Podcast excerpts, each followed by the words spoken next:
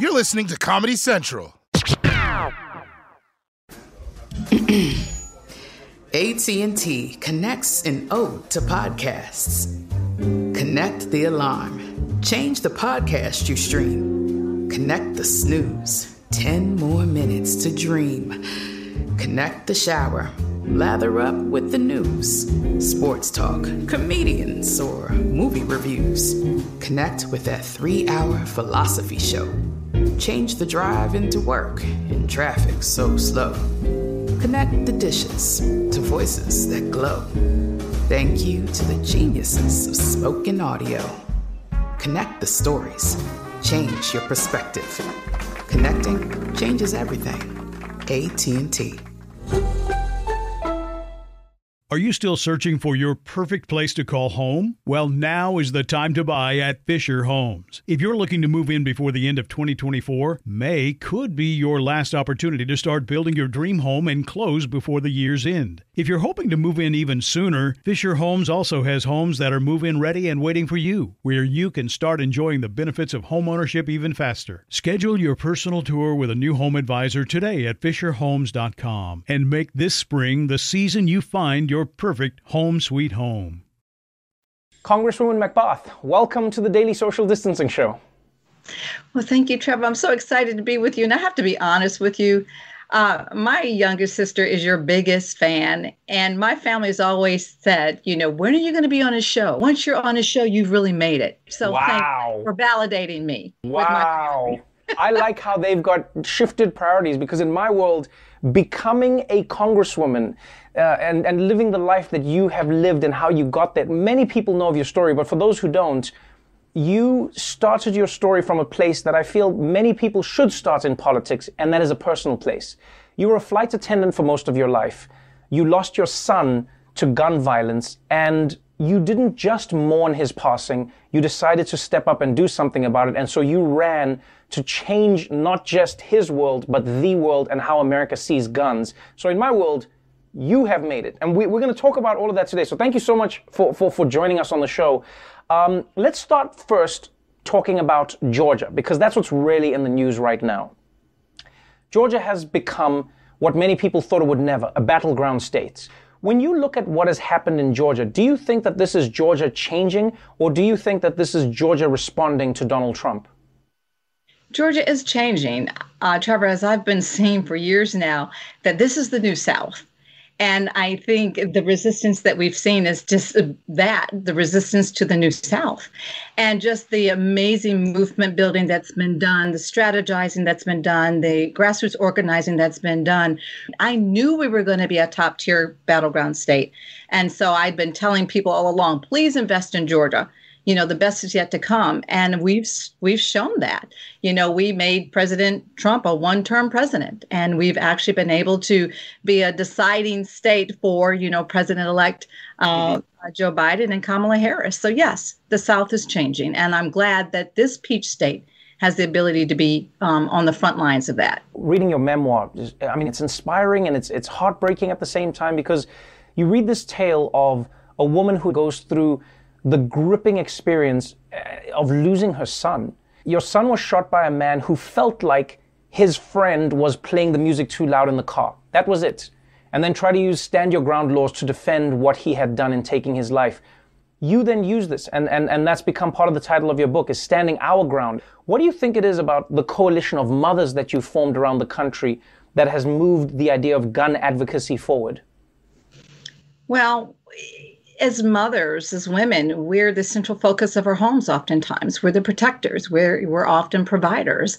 And we want to make sure that when we send our family out the door, when we send our children out the door, that they come home safely. We do everything that we can. And so building this grassroots coalition of mothers and also survivors is really indicative of what we need to do, what we'll have to do to make sure that we are providing safe spaces for our children and our families in our own communities. And that's what we've been doing.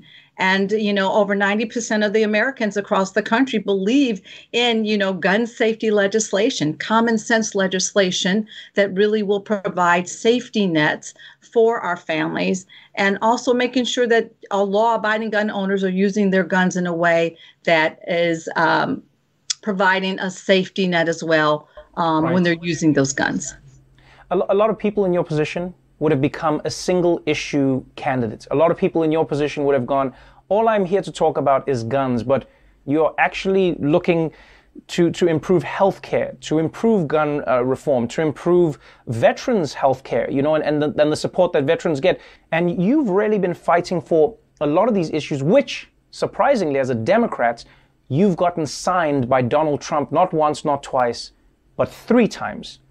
So the magic question then is, how have you managed to work laws or create ideas that have gotten a sign-off from Republicans who have shown the ability to block so many different ideas? I've always reached across the aisle to find some common ground with my Republican colleagues that we could work upon. Because when we don't work together, we end up in the mess that we've been in, you know, for so long now, because we've not been working together for the sake of our constituents that are really depending on us in Washington every single day to create value for them. Our constituents all have the same needs and wants, and let's work together to provide the best of what America says they deserve. Representative Jim Clyburn said something interesting, and this was after the results started coming in, and it was apparent that Joe Biden had won, but down ballot, Democrats seem to have taken a beating. And he said, there is no denying that defund the police and abolish the police and socialism hurt the Democrats' message. As somebody who is elected in a state that is really moderate and very close, how do you communicate some of these ideas? Like, is there a different way that you communicate progressive ideas without isolating Republican or moderate voters?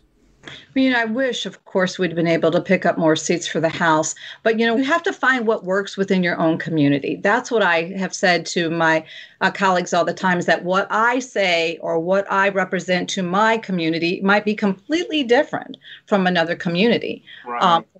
from another one of my colleagues. I would love for us to be able to hold on to some of the seats. Some of my colleagues that came in with me, my freshman colleagues, I was very pained by the fact that, you know, they won't be returning with us.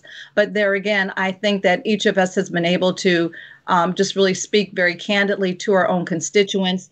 All of our demographics are different. But as I said, you know, there are a lot of different voices in this caucus, and that's what makes us so unique. I'll be honest, I think that's one of the things that makes you unique, is that not only are you a symbol of that, but you articulate it so well to everybody who takes the time to listen. Thank you so much for sharing your story in the book. Thank you so much for coming on the show. And thank you to your family who think that I am the thing that means you've made it. I don't agree, but I appreciate them. So thank you so much to your younger sister, because between me and her, she's right. She's not right, but between me and her, she's very right. So thank you very much. Well, thank you, Trevor. And I just want to say this. Thank you so much for having such a deep conversation with me, because it reminds me of all the conversations I used to have at the kitchen table with Jordan. So thank you for that. Thank you very much. Thank you. That means the world to me. Take care. The Daily Show with Trevor Noah, Ears Edition. Watch The Daily Show weeknights at 11, 10 Central on Comedy Central and the Comedy Central app. Watch full episodes and videos at thedailyshow.com. Follow us on Facebook, Twitter, and Instagram, and subscribe to The Daily Show on YouTube for exclusive content and more.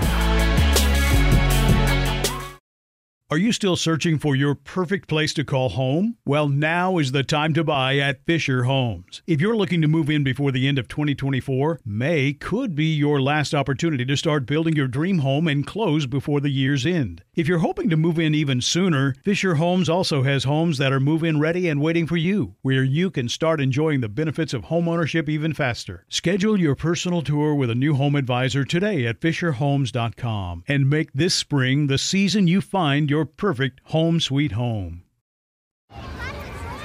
Hey guys, back at the playground again, huh?